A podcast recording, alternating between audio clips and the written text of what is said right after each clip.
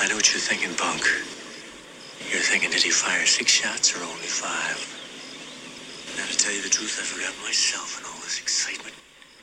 But being this is a 44 Magnum, the most powerful handgun in the world, and will blow your head clean off, you gotta ask yourself a question. Do I feel lucky? Well, do you, punk? Hold up,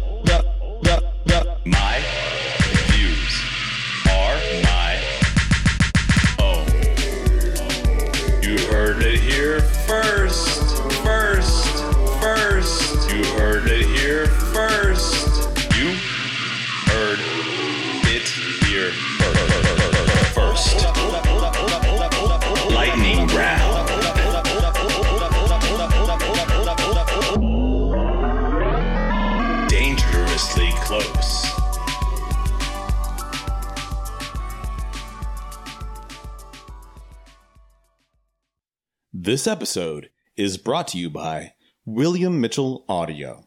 And you know, William Mitchell Audio never sends me ad reads because they trust me to represent their brand with an off the cuff but very informative ad every time.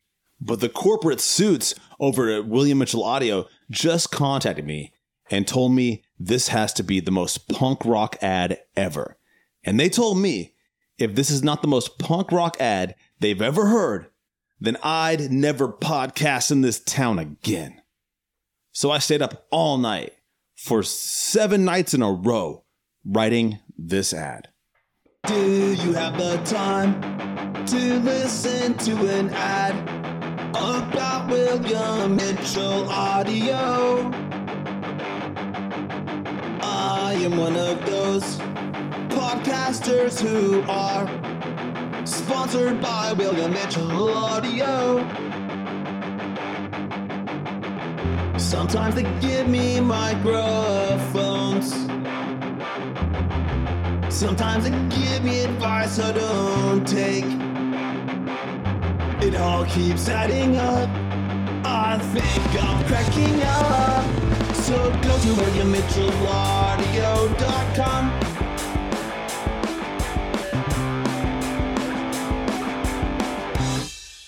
Go to WilliamMitchellAudio.com. My guest today is Nancy Barile. Nancy Barile is a national board certified award winning high school English language arts teacher, an adjunct professor, writer, and author of I'm Not Holding Your Coat, My Bruises and All memoir of punk rock rebellion. She lives outside Boston with her husband, Al Barile, and Flippy the Beagle. What's up, Nancy? How are you doing? Really good. I just read your book. Oh, awesome.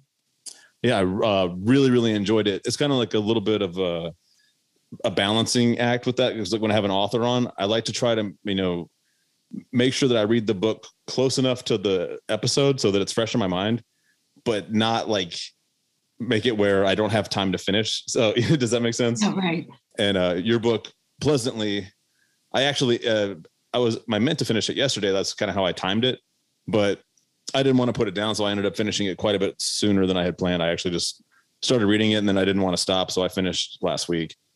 But I love that. but it but it is still clear in my mind. I haven't love forgotten that. last week yet. You know what I think? I think we should just uh, give the people what they want, and I think we should kick off the interview interview with uh, just jump right into like the middle and say the story uh, of the Black Flag SOA show that started a riot in Kensington. Uh, is that cool with you?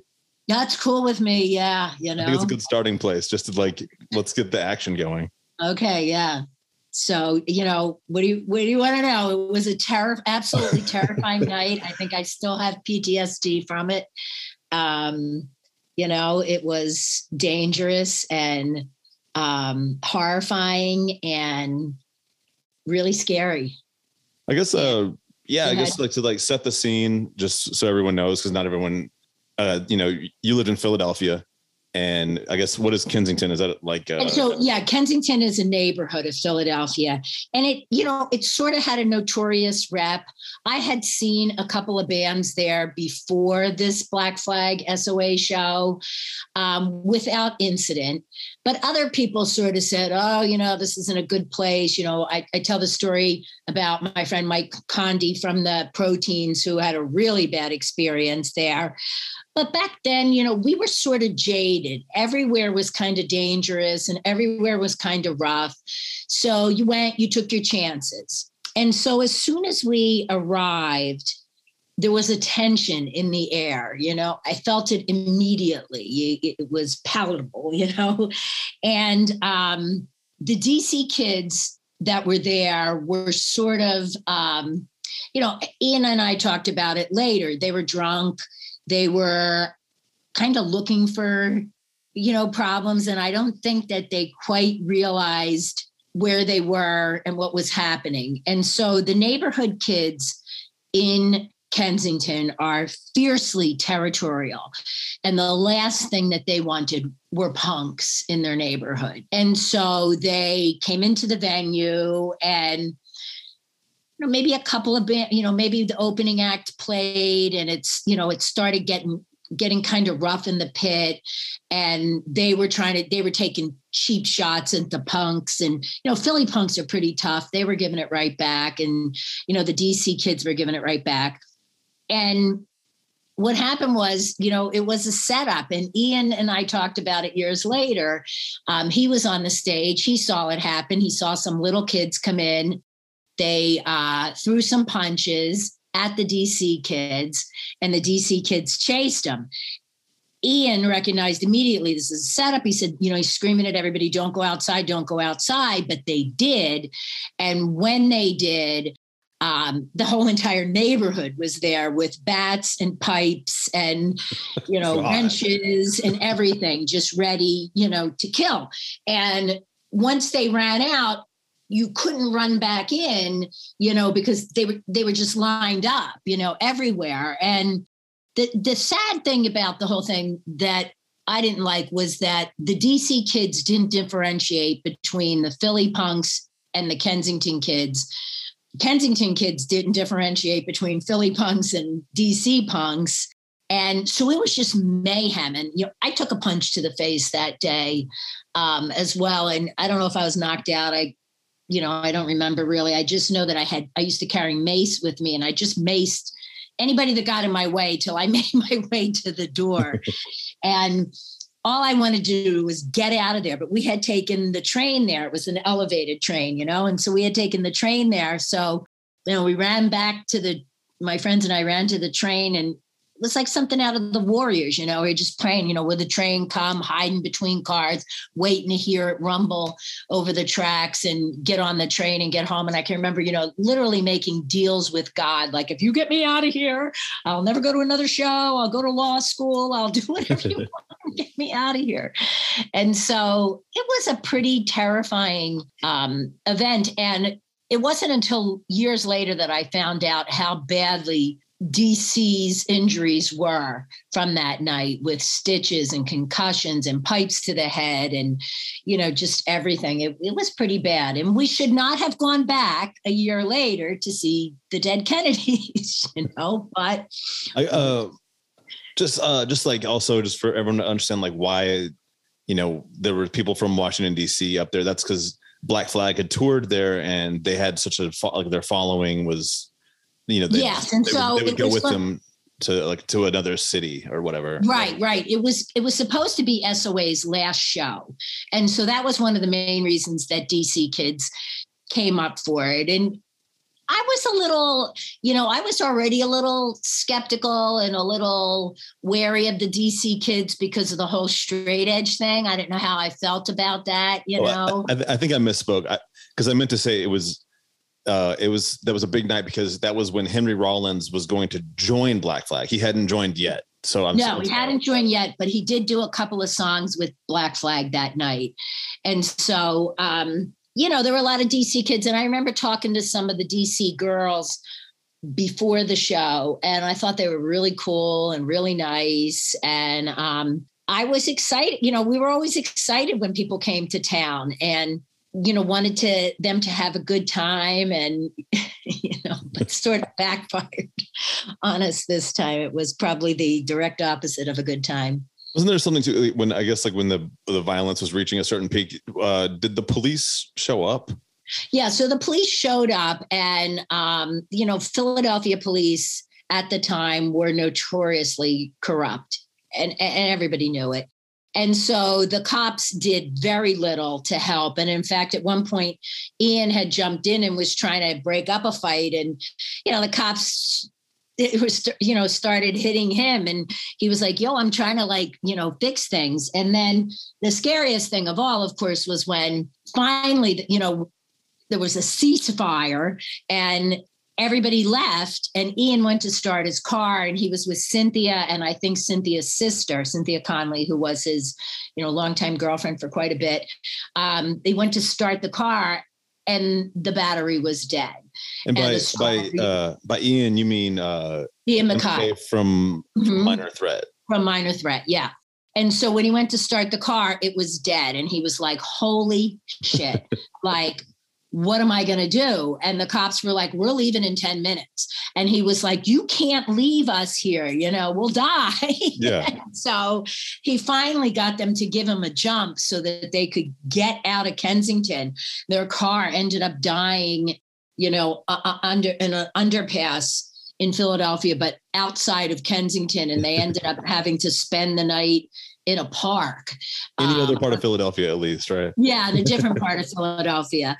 And so, but they were just so relieved, I guess, to get out of Kensington.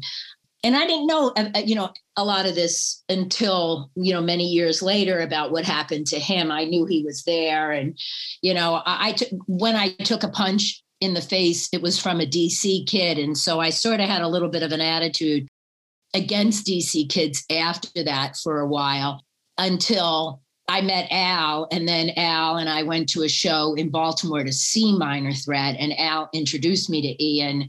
And he was a really nice guy. You know, I could tell right away that he was, you know, a nice, sincere, passionate person. And, and, um, you know, so forgot all about what happened as I, I, very much enjoyed uh, in the beginning. It's not really a forward; it's the introduction to your book, and it was the way I understand it. It was more like you uh, kind of interviewed him and then just took his answers to your questions, and and that was the introduction. And I thought it was very yeah. thoughtful. Uh, um, it made me think of a lot of interest, like some of the language he used. Uh, I never really heard anybody say those exact things before, and I thought they were very thoughtful. Uh, for instance, and this is, I think this might even apply to what we're talking about here, like this this scene where there is there's not unity at that time, and there's people are fighting just because they're from different cities and whatnot. But he was saying that a lot of what punk rock, the music, was just the currency of of the uh, the culture itself. Is that? Yeah, yeah. That's you know, I I went to him because, you know, I hardcore and punk permeated so much of my life long after I was out of it. Like I was out of hardcore in 1985, but I kept coming back to it for the next, you know, 30 years. And I kept saying, like, why is it so important to me? Why did it inform who I became as a person, a friend, a wife, a teacher?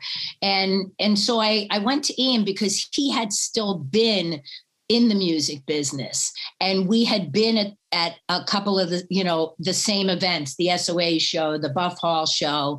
And i wanted to get his take on it. You know why am i still talking about hardcore and these shows and these bands 40 years later? And so that's why you know, I, you know we've of course remained friends for years. And you know he would call al for you know time to time and al would call him and they would talk.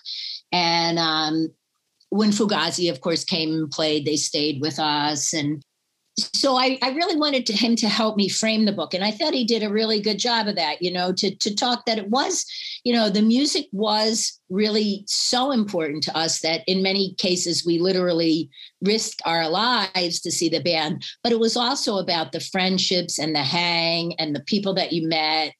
And that to me is also a really big part of punk and hardcore that I still carry with me today. And I still am friends with a lot of the people that I met 40 years ago. And I think that says something about the genre and the people and and the music.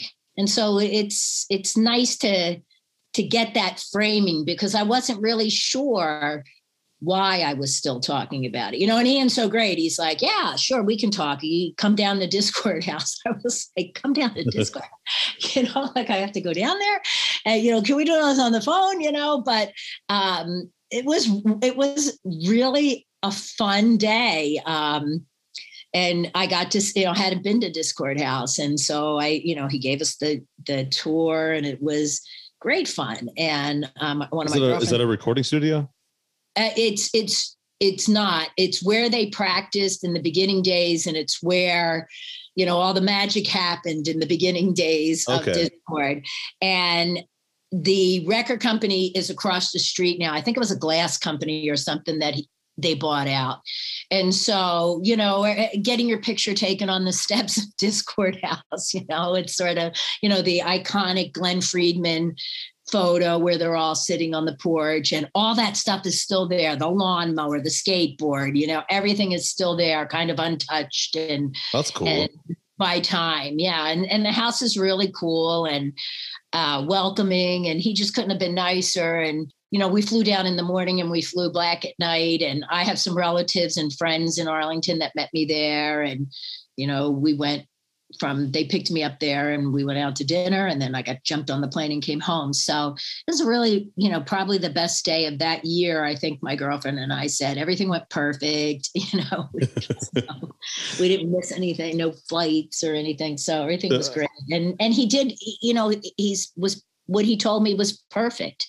And um it really did help frame the book. And so i'm really honored and happy and so grateful that he gave me that um to help launch the you know the story Yeah, because that's a and I, I agree entirely. Like it's that introduction's so important because you do begin the story very early on and uh and it helps you know like just to yeah to hear like uh his thoughts on uh hardcore and punk and and like uh the culture itself because you begin kind of like very early on for yourself and also uh in a lot of ways uh one of the themes of your book is how punk rock influenced the way you approach education you know because you're an educator now and uh, but obviously growing up in a catholic school is a major factor. And the thing for me when i was reading your book is uh i just have to say that my great aunt jeannie was a catholic nun and uh but she's probably the nicest person that i've ever met. So uh obviously i was surprised when you said that when you were a kid a catholic nun was the scariest person in the world to you I I didn't uh I wasn't raised uh in any kind of religion, so the, the only really Catholic nun that I ever really knew was my great aunt, and she you know I just thought she was the nicest. I was like, oh, all nuns must be very nice. But then I read your story. Uh, would you mind just sharing just a little bit what it was like growing up with that kind Yeah, of and- education and, and that culture?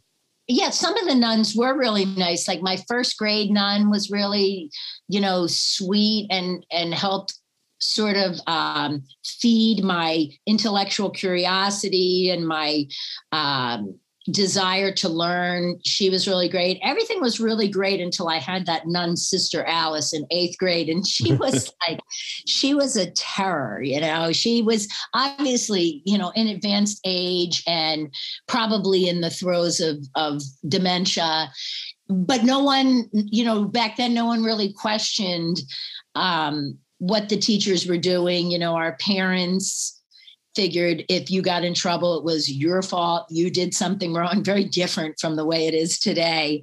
And so there were i remember was like one girl who her mother was like what's going on in this classroom? You know because we were all so terrified of this nun and she was so mean.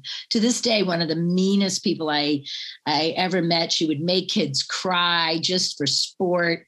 And it sort of began my rebellion. Um and and the first time i ever realized that an authority figure isn't always right and isn't always good and isn't always looking out for my best interest. And i i do sort of pinpoint that as my the beginning of my rebellion against authority and questioning things like well wait a second this isn't right. And so you know maybe things would have gone differently if i didn't have sister alice as my teacher maybe i would have been a nun who the hell knows but you know what uh, i don't know why this just popped into my mind because a moment ago, I was just saying that I that I only you know because because of my personal like my family member, I always thought of ants. I mean, uh, of nuns as being very nice. But I, I, do recall that scene in the Blues Brothers where they go back to their uh, Catholic school and, and the the nun starts beating them with a ruler. Is yeah. I do have a question that was are they is that a thing? Do nuns did they hit you with a ruler? Is that a, a out of reality or yeah, no, they did in my school. And I remember um, I used to bite my nails. Um, and the nun, that particular nun, Sister Alice, would come around and you had to hold out your hands. And if you bit your nail, she hit you with her. They used to have rosary beads on like their belt and she would, whack you with the rosary. Why? You know, I don't know. You know? Why would you do that? Mystic nun, you know, because we bit our nails and I was like, oh my God, um, you know, terrified that she was going to you know do that. So i don't think we got hit as badly as um you know some some students in some schools you know but um you know it was it was intimidating and it was definitely off-putting and it made me not want to go to school. Whereas before from like first to fifth grade i couldn't wait to go to school. Like i couldn't wait for summer vacation to be over so i could get back in the classroom. And that all changed after sixth grade. You know i had a very similar timeline I loved loved school like elementary school like kindergarten, first grade, second grade, third grade, fourth grade, just like school was awesome. And then after that, it started like that's when it started going downhill until yeah, I reached the point by eighth grade. I was like, I hate school. I don't yeah. ever want to be here. Um, but I suppose like what you were saying earlier uh, with Sister Alice and and you know confronting for the first time that uh, a figure of authority is not you know is potentially not just wrong but like you know even to the point of cruel Yes, evil. yeah. Uh, so I guess would you say that, that maybe like started sowing the seeds of punk rock? Absolutely. It was it was definitely right then and there that I said ah, something's wrong here. You know, this isn't right, and I'm going to try and do what I can to get out of it and stand up to it. And it was hard, you know. And I think my brother actually a couple years later he had sister alice as a teacher and i was really i love i adored my brother and i didn't want him to you know be treated the same way. And i don't know if she i think at that point maybe she had mellowed a little bit or maybe she he was four years younger than me or maybe he, you know she didn't even finish the year. But i remember being really scared that he was going to have her and she was going to wreck his life and I would do everything to get her to like me. Like, you know, I was like yeah. a puppy, you know, like, please like me. I'm going to come in and clean your, dust your statues every day and do your chalkboards. And she was just mean. It's one of those things that at the time definitely, you know, must have sucked. But if it sent you on the tra- trajectory of later on, you know, throwing uh, shows like Punk Fest, managing punk bands, I mean, that's, uh, maybe maybe there is a small bit of thanks to Sister Alice, even though yeah, sure, even though even though even though it was completely inadvertent and she was not probably trying to get you into this uh this world of music and rebellion. Uh, right, and that and that happened with you know a lot of my teachers that I had after that, um, who I kind of viewed as uncaring or incompetent. It made me want to be a teacher because if they were the examples of what a teacher was, then I would be the anti teacher. You know, I'd be doing the exact opposite of what they did in their classroom. So I do sort of owe them a debt of gratitude because you, there's usually, you know, two, two kinds of people that become teachers people that are inspired by really great teachers, or people like me who had some bad teachers and are like, well, we're going to change this. Yeah. So I remember I had a, I had a, a PE teacher and I was like, you know, PE was like probably one of the only classes I even wanted to do anything in. But I was like, all every single day he'd maybe sit in the bleachers and do write offs So it was like the one chance I would get to exercise and then I wouldn't get to it. Be like for whatever, you know, it was just always like a because my I didn't have the right a proper attire or some dumb shit. Oh God, yeah. And, and I, you know, I remember th- I remember all those things where they you know suck the fun out of learning or or the school experience. And so sometimes like you know I'll get I'll be in class and I'll be so angry with a kid or something. And then I I have to stop myself and be like okay you know don't ruin this kid's love of learning Yeah. because just because you're in a really bad mood and he's done something silly or stupid. So I try to I I think that's one reason that I am a decent teacher is because I do remember what it was like to be a kid, even though I'm old as dirt. So and I guess like you know speak so you know continuing on your journey and you know at this point I, I'm sure like becoming a teacher is still like the farthest thing from your mind because I guess uh, when you when you got after, after you got out of school uh, you decided to go uh, join corporate America and start working at a law firm but at the same time that's when you were becoming uh, totally a part of punk culture did that feel like you were living a double life sometimes absolutely, absolutely 100%.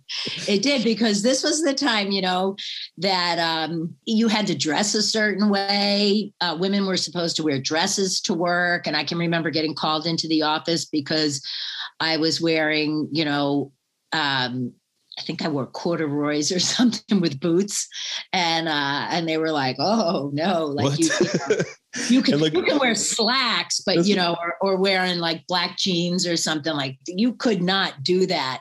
And I would dye my hair sometimes a, a color on the weekend, and then dye it back before I went back to school. And I remember one time.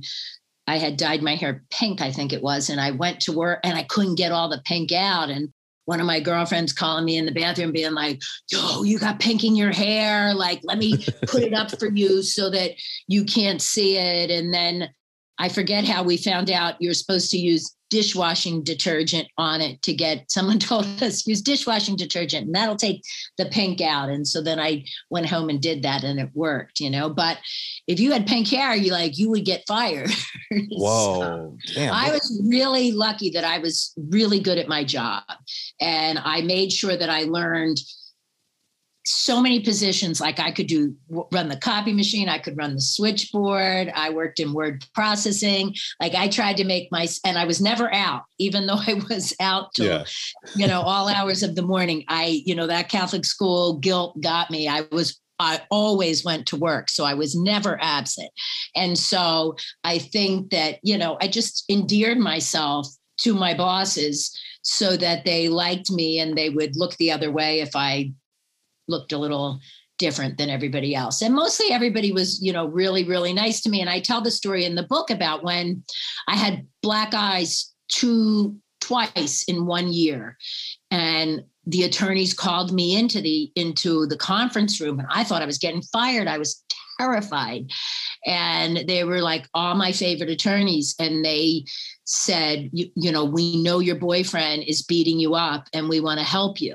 Now, th- at that time, that was pretty radical of them to do. Most people just, you know, minded their own business and didn't, you know, and I was so moved by their concern that I, I just started crying, which made them think that I didn't even have a boyfriend at the time, I don't Yeah. think, you know, and I was just so moved by their concern for me um, that I just started crying. But things like, I think, you know, one black eye was from the DC thing, and another one was from a stage dive that didn't go well. And you couldn't explain that. It didn't translate to lawyers in a state uh, I'm, yeah, I'm sure that I'm sure those are that they're they were nice guys or caring, you know, they cared about you. But at the same time, like what you're saying, they ha- if you try to explain to them that you stage dived and hit the concrete floor, they're gonna be like, that sounds like a made up story.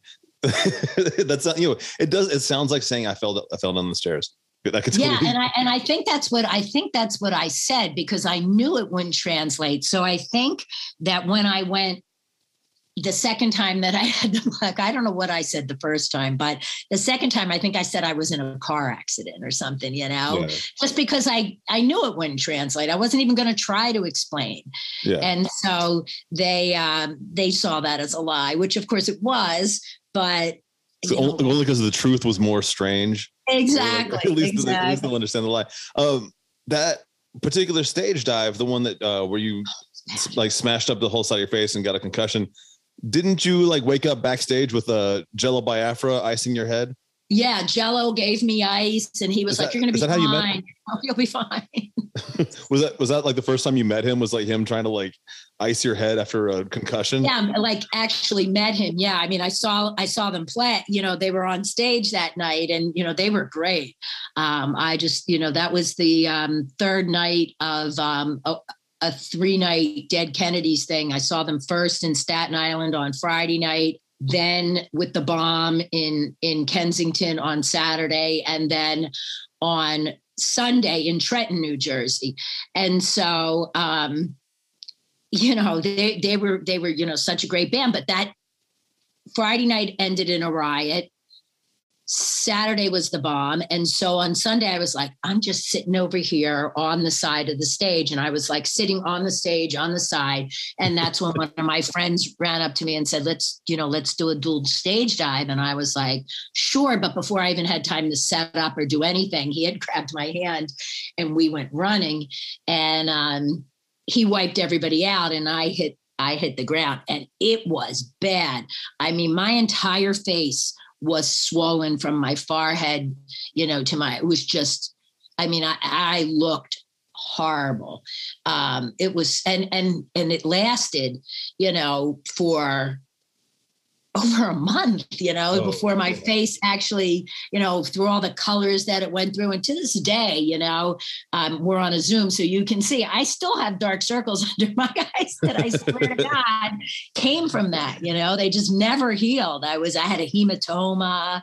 It was I'm lucky that I didn't ha- I didn't have something way more serious happen Yeah, absolutely. as a result because it the way it looked you would have thought um, i don't even think i had a concussion really. I'd had a hematoma and a couple other things but I, they tested me for concussion and i didn't have it. And i had a really good friend at the time named bruce and bruce stayed with me that night woke me up every couple hours like you know you're supposed to do and made sure i was fed and had water. And he's a good You friend. know, a, a, a stage dive with no one to catch you is a really good way to get actual brain damage.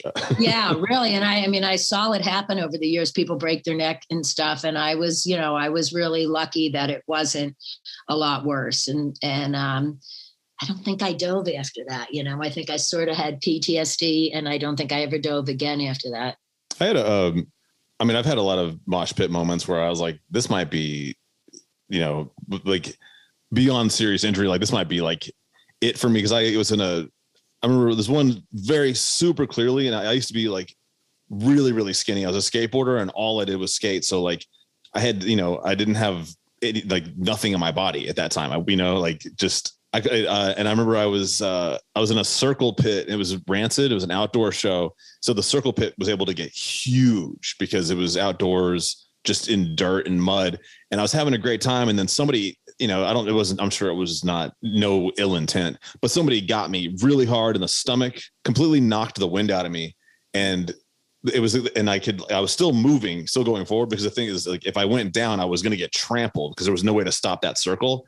And just when I was like on the brink, I was like, I'm going down, I'm going to get trampled by maybe 50 people before you know someone gets me out of here.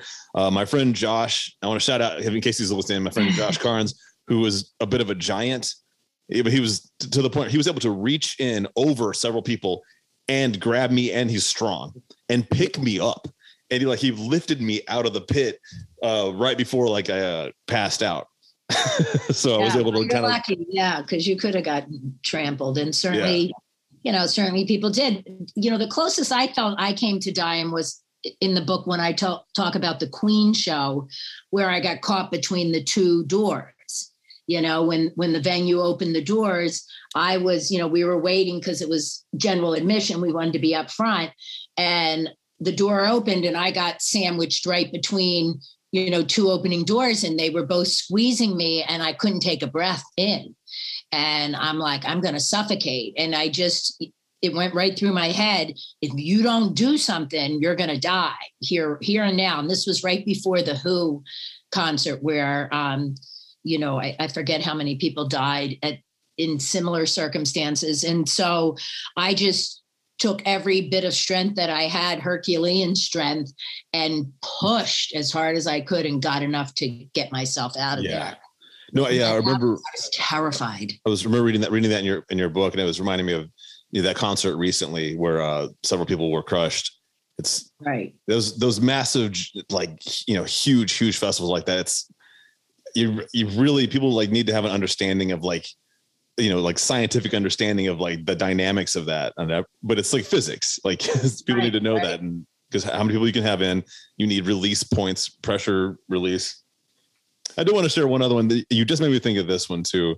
Uh i was at the uh i was at uh, a Melvins show and the pit was like it was really fun and everything was going great. There's one particular guy i knew him he was like always in he was at every punk rock show and every kind of you know but he was just a bad guy. And he was always in trouble. I think he's finally locked away for good now uh, for the last thing he did. But uh, he came up and he punched me in the face as hard as he could and it knocked me like i don't know if it was all the way out but it knocked me it laid me out on the floor and i got thrown out of the show for being the guy on the floor. And i was outside. I didn't have a shirt because my shirt was still inside. And i was throwing a fit to the bouncer and telling him to let me back in. I was like he you know he hit me. It's not my fault. And i wouldn't let it go. I wouldn't let it go. And the owner of the club finally came out and paid me to leave. He was like he was like i don't want you in front of the club doing this this anymore. He's like here's some money. Go. And i was like all right. Deal. Okay. I'm so sorry that i took you uh, down the road of of me me getting knocked out at the melvins. I wanted to say while you were holding down a nine to five you also became a band manager and a show promoter and an event organizer. And i know to most people like that probably sounds like all you did was work. Uh, but you know i know that when you're doing what you love it doesn't feel like that. Uh, i guess my questions really are is like how did you pull that off? And specifically uh, managing a touring band and putting together shows like punk fest Yeah, I mean, you know, back then you had boundless energy when you're a kid. You know, Uh, even even today, like I get I, I get home at three thirty, and I'm like, okay, I have a podcast. you know, like clear. You know, it's like, and everything just seems so. Oh God, I have to do this or I have to do that. But back then, I don't know. You just have boundless energy to do things, and I loved the guys in the band that I was managing, the Sadistic Exploits. They were all just you know, really great guys. And, and one of them was my boyfriend at the time. And we just wanted to make things happen. And they did happen over, you know, large periods of time. It wasn't like we were booking a show every week. You know, the first one was in October, the second one was in December, yeah you know, and then the next one after that was probably like April, you know. So it wasn't like we were we were doing them constantly either but you just had a lot of energy for that kind of thing. And I lived in the city, so I had no commute. Um, my boyfriend lived with me at the time, so you know we could go out and fly, or we could go do things together, and it was just fun. And it didn't seem like it took up like it. It seemed like there were more hours in the day back then. I guess you know yeah it doesn't seem the, the same as it is today where i feel like if i'm going to do anything like i have to schedule it and figure out what am i going to do the next day you know like for my book parties that i have coming up like i I, if I have a party, like I take the next day off, you know, because I know that I'm going to be too tired. And so, um, and that's probably because I don't eat right, or you know, I don't live a. I, I Yeah. should I I- should I can- be vegan. I should be doing a lot of different things with my life. Um, but I just, you know, I wish I had that energy of youth. When you're young like that, you just had that energy. I can remember going to see the Bad Brains on like a Tuesday night, getting dropped off in front of my law firm, putting my pantyhose on in the elevator and going to work and not thinking twice about it. You know, I Yeah. Hold up. It's time for another My Views Are My Own astrological reading. This week's horoscope is for Cancer. Hello, Cancerians. With the moon hanging out in your 12th house of release, you want to tune out the static of daily life and get lost in the moment. For the moon has connected with aesthetic Venus and motivated Mars in your 8th house of depth. I know what you're thinking. What if Mercury enters my ninth house of adventure and travel? Well, I wouldn't worry about that. For Karkinos calls upon you to fulfill a prophesized doom. That's right, Cancer. The great crab god Karkinos awakens from his ancient slumber, for a great blasphemy has disturbed his rest. Dwayne The Rock Johnson has angered Karkinos with his 2014 film Hercules. You might have forgotten it, but Karkinos does not forget. Karkinos commands all Cancerians to demand that Dwayne The Rock Johnson apologize for his affront and denounce Heracles at the altar of Karkinos. Or Dwayne The Rock Johnson must be cast into the sea. And don't forget that self care is important, Cancer. So remember to take some well deserved you time while you fulfill the oath set forth by your birth. And now back to the interview. No, yeah, I, I, I, when you say it like that, I do remember like when I was much younger, when I was always in bands, and we would do things like, yeah, drive several hours to get to the thing and get there and find out that the slot we were supposed to play is gotten pushed back, and then have to hang out, you know, until so late that we're like, well, we're not going to get home until dawn and then I got to be at work. like Right, that happened right. frequently. But yeah, you're right. It didn't bother me that it, today I would not put up with it. I wouldn't do that now. But Yeah. yeah, when I was yeah, in my Different. when my early 20s, I was like, hey man, it's what I got to do. if I want to, Be, if I want to be on stage. yeah, it was a lot of fun, you know, like you just had a, you know, you had a good time and sleep didn't seem to be as important, or you grabbed a nap here or there. And um, it was just fun. And I'm, I feel really grateful that I came up that way and had that experience because when, once you're old and you can't do those things, at least you can look back and say, damn, I had fun. Yeah. So, Well, uh, so so yeah, I do. I know what you're saying. Yes, and especially like when you're having fun, the uh, the energy also generates from the fun itself. So I totally get how uh, you, you know you will be able to like you know take take your band the the sadistic exploits, get to another city, play a show, get back, go to work because it was worth it. Um, but you did another thing too that's you know kind of groundbreaking in Philadelphia at that time because uh, there had never been a punk festival and like you were saying there weren't like a lot of clubs that were for your scene so you went and you rented out the elks club Yeah, the Elk Center, and that was um. So there were some. There, if you wanted to see a band, you had to see them either, you know, the Tower Theater, Spectrum, you know, which our bands weren't playing there, you know, or you had to see them in a nightclub. And not everybody was old enough to. I wasn't old enough at the time to to get into a club. So some friends of ours had rented the Elk Center to do a show with Pylon, and then the next night I think was Bauhaus. And I remember I went to those shows, and the venue was really cool, you know, and it was the Fraternal Order of Elks, but it was all black because the black elks were not allowed in the white elks at the time when when so they created their own um, venue. And it was an incredible place where, over the years from like the early 1920s, they had done um, jazz shows and boxing matches and had incredible singers there. Bessie Smith had her funeral there. You know, it was a really historical place. I didn't really realize that when we we booked the place but the uh, you know the elks were old they were the you know old black men who were like our grandfather's age and they were really nice to us there was the venue upstairs where the punk bands played and then there was a bar downstairs where you know if you had your hand stamped or whatever you could go down and the you know the elks were downstairs and they were really accommodating and really nice and letting us be part of their community and i'll always be grateful to them for that. And that venue was a really, you know, the acoustics could be bad and the sound could be rough. Yeah. But I saw some, you know, not just my shows, because other people started doing shows as well. Like my friends in the band Autistic Behavior did the first Bad Brain show I ever saw was there. And that was transformative. You know, it was just unbelievable seeing them there. And uh, Black Flag played there, Hüsker Dü played there, Minutemen. Um, a lot of really cool bands um, came through there. Flipper, and it was a it was a great it was a great venue. And when you were on the dance floor, you could feel it moving, and we were always afraid it was going to collapse. And I think at Hüsker Dü, it did. It did finally break, and then that was it. And there that was the Oh. end of shows there. Yeah. Um, that was after I had moved to Boston. Um, and then they ended up tearing the place down, which is a shame because Oh, it sucks. should have been. I think it's an old age home now. We always punks in Philly always laugh that we're all we should all go stay. I'll go stay live, go live in the hills. go in there.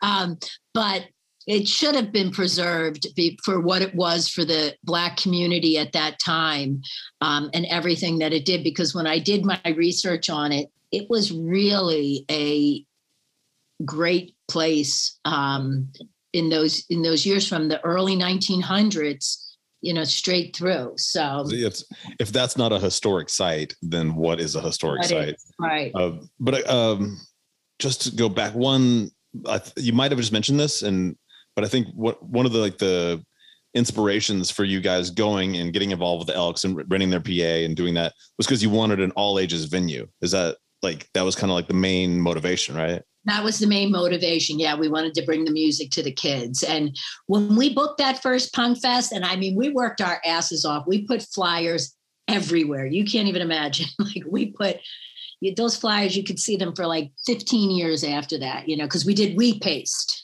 Yeah, yeah. Doesn't come off. We had flyers everywhere. And um, we weren't sure because the punk scene was so small back then, and we felt we knew all the punks in the Philly, Jersey area. And we weren't sure, you know, who would come. And I just remember that first night looking out and and with the bass player of sadistic exploits robbie and him saying like holy f you know like the line was just down the street of people and there were just so many people there. And at the end of the night I, I say in the book you know how they asked me to come up on stage and thank people.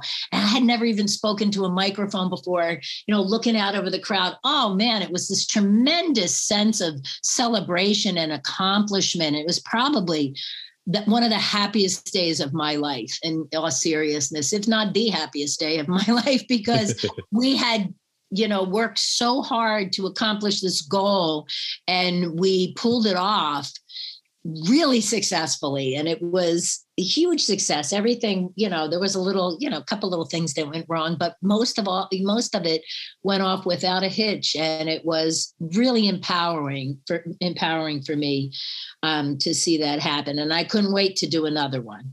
The the all ages club, like you know, not just in punk rock, but in whatever is like, it's a thing that must exist. You know, just it, when I was uh when I was a kid, I was a teenager. Um, we had an all ages club called IndieNet, uh, previously called Lucy's Record Shop. I don't know if you might be familiar with some of the, that. Just if that ever those those names made it all the way up to Philadelphia, but maybe not. You know, even if I didn't have the five dollars to get in, which frequently I didn't even have five bucks, but I would show up anyway, and I would just skateboard out front or sit out front and just you know it was like I I, I had to be there even if I couldn't couldn't make it in, inside of the building. It was not. It didn't matter. It didn't matter. I didn't have to be inside.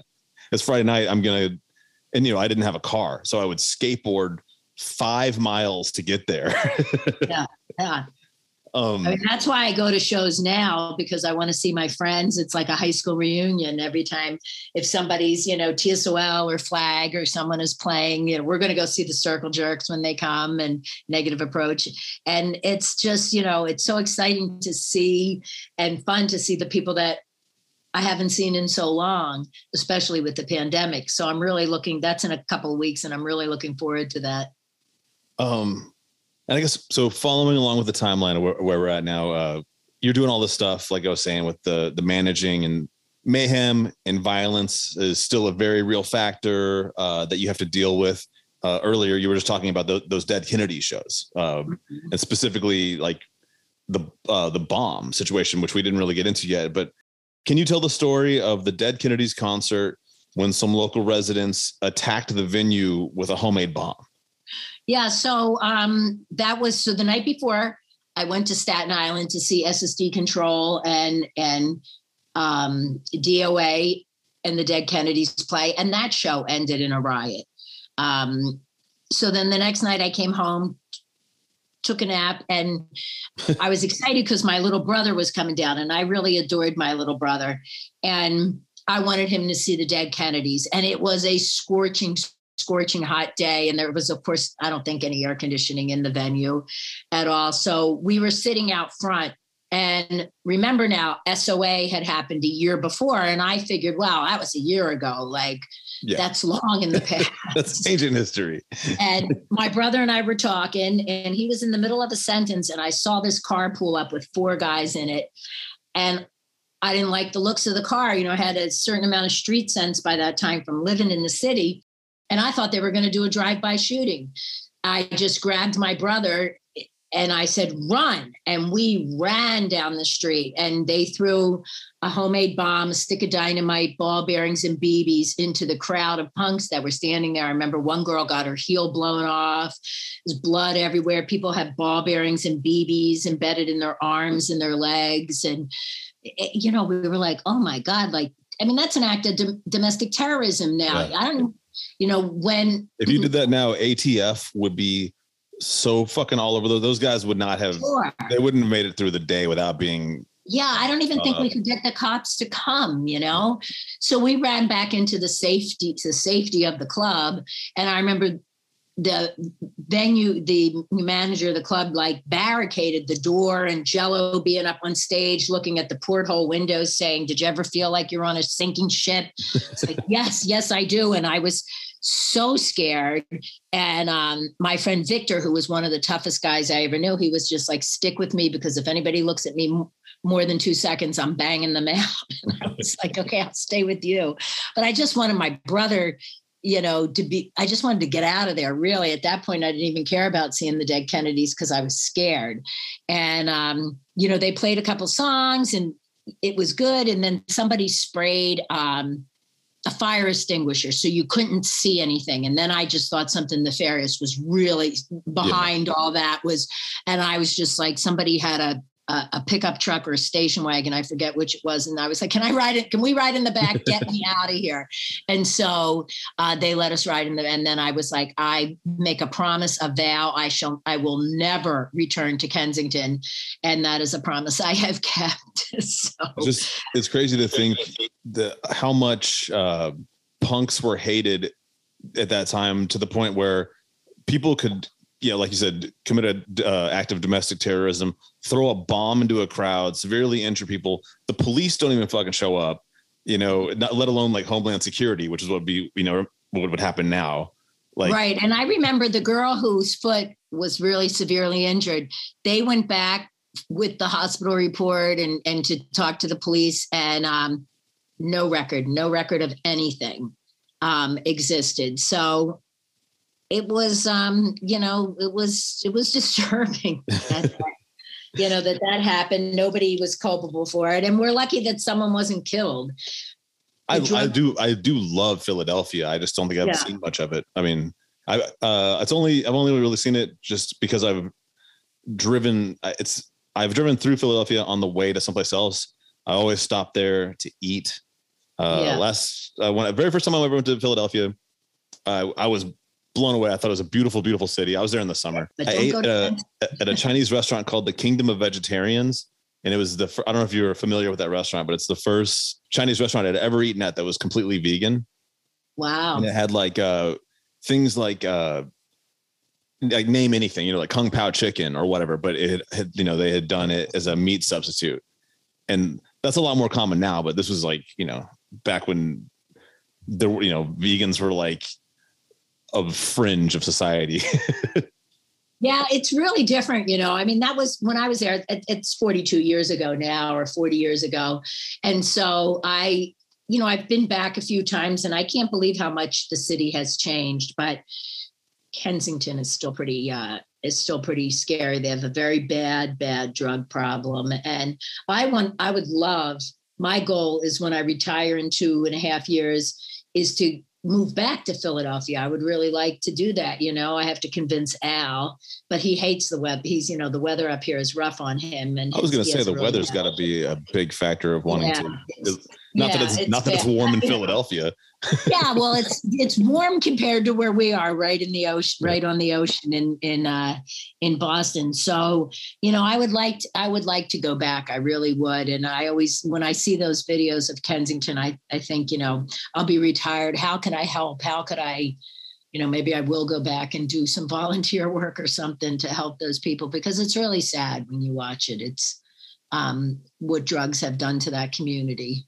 So uh, I guess speaking of, uh, actually, you know what? I don't want to spoil it. I'm gonna, I'm gonna let you tell the story. But uh, but aside from uh, your experience, the the two experiences in Kensington that we've brought up, uh, the bomb, the riots, uh, all that stuff. Otherwise, uh, you know, you were having a great time in Philadelphia, from what I could tell from your book. Uh, the scene was cool. You had, you know, it sounded like just fun was around every corner. But you decided to move to Boston. Why on earth would you do that? because I was in love. Um, you know, I had met Al that July, July 1982. I bought the SSD Control record and I wanted them to do a show. And on the record, it said, on the insert, it said SSD wants to play your city. And there was a phone number.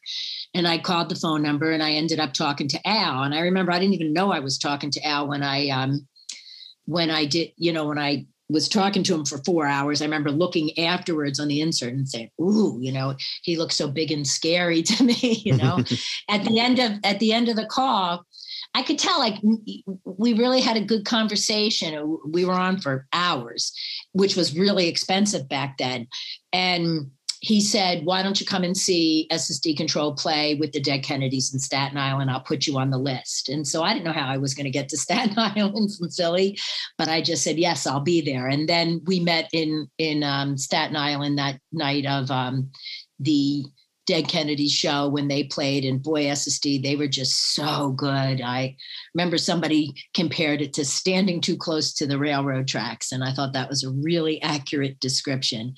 They were just great. And he came and visited me in Philly and I came up to Boston and we were just in love and we were like one of us has to move and I really didn't have a career that I was tied to in Philadelphia. I didn't really want to be working in a law firm. And he was at the time a machinist at GE and had a pretty decent job. He had gone through a training program and stuff. So he said, one of us has to move. And I said, I'll move. You know, my parents were pissed. They were like, You're moving for some guy and you're not even engaged. they were they were really upset with me. But uh, you know, because we met in September and I moved in December. But it was Wow, you know, that was is one of the- love. That's that's some Yeah, that's some love at first sight uh, actions. Right. And then, of course, you know, many years later, my mother and father both would say it was the best thing that ever happened. Al went to school to be a mechanical engineer. I went back to school to get my teaching degree. And, you know, things were, things are pretty great up here, except that the weather is brutal.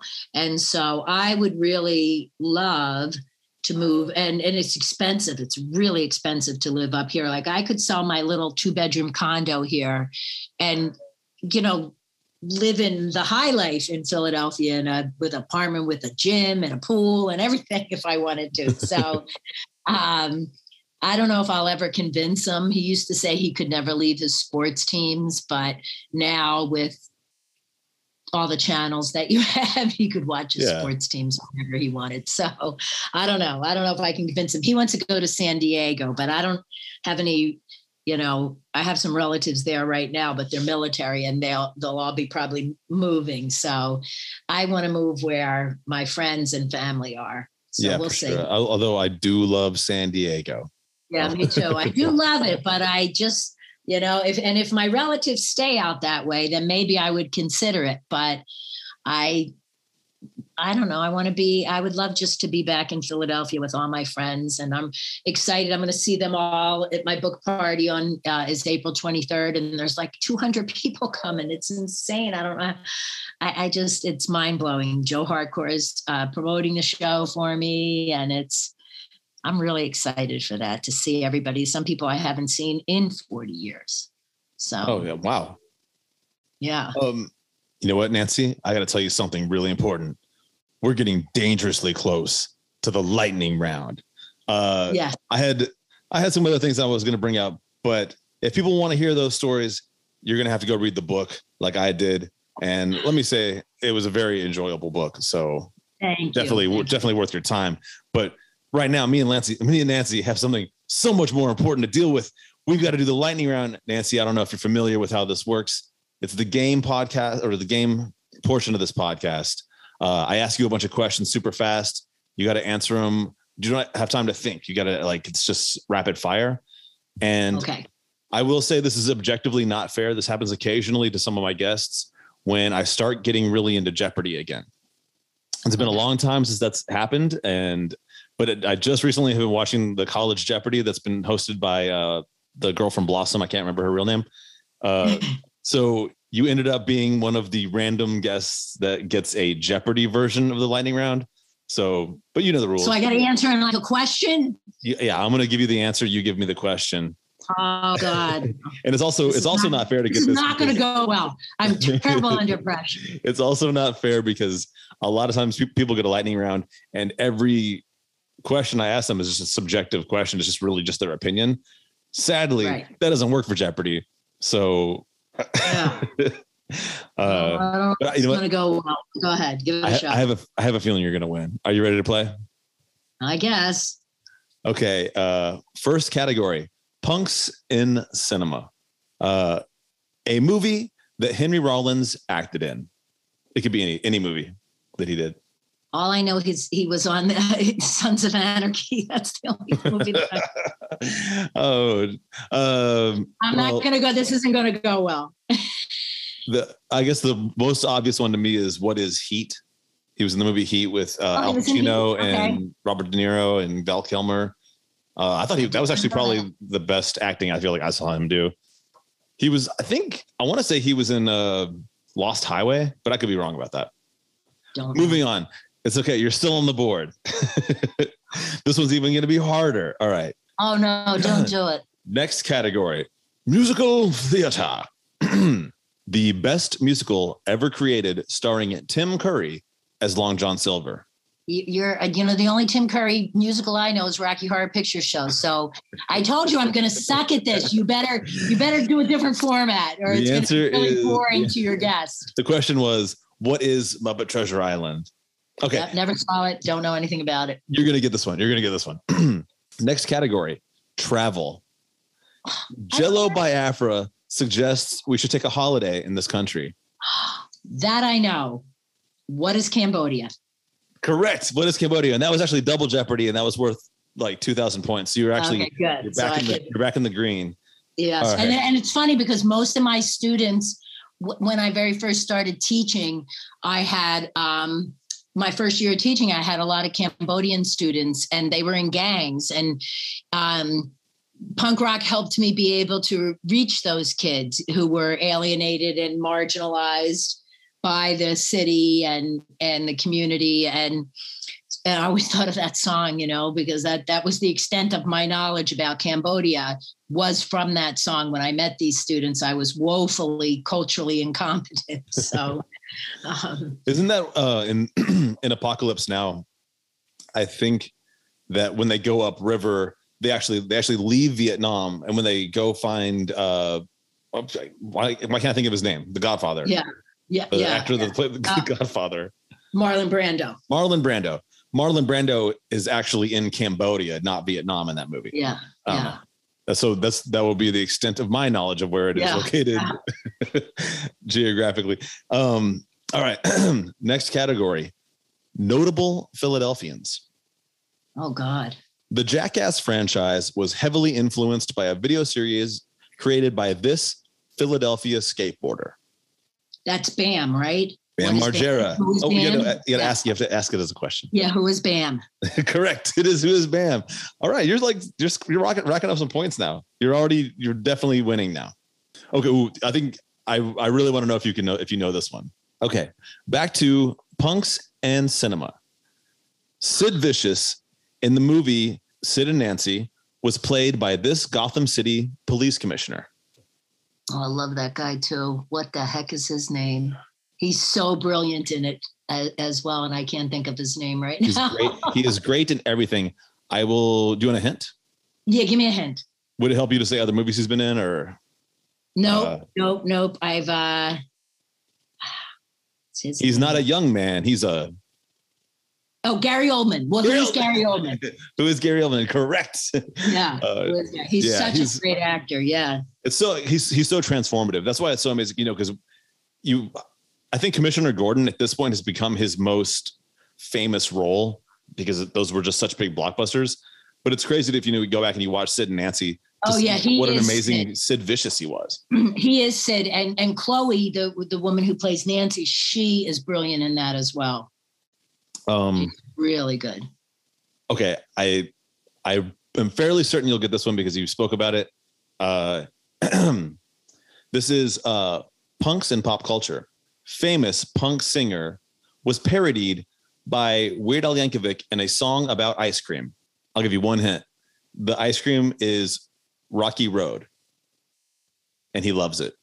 Mm, I don't know. it was Joan Jett. oh, I should have known that. Yeah. I love I love Rocky Road as a parody of I love rock and roll. Is that right? I don't think I've ever, you know, I've seen a lot of Al's work and I like his work, um, but I don't think I've ever seen that parody. Hmm. Oh, you should actually just watch it on YouTube. It's so funny. Yeah, I definitely, I, as soon as we get off, I absolutely will.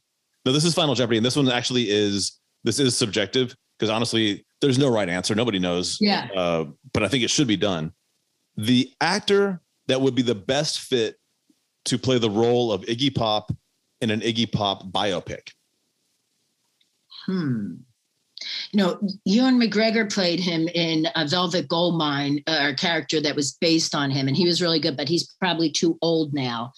Um, so I I don't was thinking know. would need to be someone with, like with the physicality to yeah, be. it would have to be somebody, and you know, you'd want to start pretty young. And I don't, I don't think my knowledge of of today's youth actors is is is good enough to to answer that question. I would have because I always think like there have been people that have contacted me about making my book a movie, and they'll say like, "Well, who would play Al?" You know, and I don't, I don't have like I don't watch TV, um, so I don't have a really good grasp of who's a good um, actor these days. You know, a good young actor. So I'm going to come up empty on this one as well. I think which- you, I well, someone popped- question, but popped into mind for me. I feel like you might disagree entirely, and also like you said, it's weird. It's it's what era do you want to jump in? Like I mean, because obviously you were going to start with the Stooges. You you will need a young guy, but I was thinking that, like there was a time period when I felt like Matthew McConaughey could have definitely played yeah, yeah. Pop at a certain age. Like Yeah, you have to, you know, it's when we get off of here, go on YouTube and look up Velvet Goldmine, a movie called Velvet Goldmine, and and watch Ewan McGregor play Iggy Pop. He is Iggy Pop. I mean, it's a different name and it's supposed to be kind of Iggy and Bowie and stuff, but with different, you know, it's a little different. But I will the way absolutely. he jumps around on stage, like you will love it. You'll be you'll be emailing me saying like, "Oh wow, that performance is brilliant." He's great as Iggy. He really, you know, jumping around and the way his movements and stuff. He's he's really good. But I think he's too old for the role. You got to get somebody um, a little bit younger. And like the last movie that I saw was. Um, Spider-Man with my nephew when he was here, and I'm, and I'm, you know, it, definitely not him. Yeah, no, not not the, the one who played. Um, he's in that Tick Tick Boom movie right now. That actor who's like he, he's you know he's a little bit prissy, right? But I think if you if you dirtied him up, he would he he could do it. I think he has the physicality to do it, and I think he has the acting chops to do it. You know what what's that actor's name? You you know who I mean, right? I don't, but I'm going to Google it right now. You said it's I'm googling Tick- it right now too. Tick Tick Boom. I've never heard of it. yeah, uh, Andrew Garfield. Oh, that's a great. Oh, that's a great. I actually, I so I I uh, forgot that. So I, I haven't seen the newest Spider-Man yet. Yeah. But Okay. I am one of the people. Uh, good. I like. I really like the kid that plays Spider-Man now. But before Yeah. that, uh, Andrew Garfield was my favorite Spider-Man. So yeah, and I think he's got the acting chops that he could do it. yeah, he, he, would, could play. He could play Iggy. He really could. he might have might need to put on a little bit of muscle, kind of like how Brad. Oh yeah, he like, would have to, um, you know, but he's the kind of guy who would transform for this role. He, All I think, could do it. So Hollywood, if you're listening, and I'm I'm I'm so stoked you said that because I really do like him as an actor. He was great in Hacksaw Ridge. Uh, Hollywood, if you're listening, Andrew Garfield can play Iggy Pop, and you can use makeup so as he ages, you like you can make him like look like Iggy Pop. You know, at any given time. That's the magic of cinema. I think he could do it. Well, I think that we discovered uh, something really important on this podcast, and it's been amazing talking to you. But I can't let you go without asking you one last question, and I'm sure a lot of people are wondering this. Uh, Nancy, how can people uh, follow you, uh, check you out, like uh, your book? Like, how can they get a copy of your book? Uh, all all the stuff, you know, all the stuff.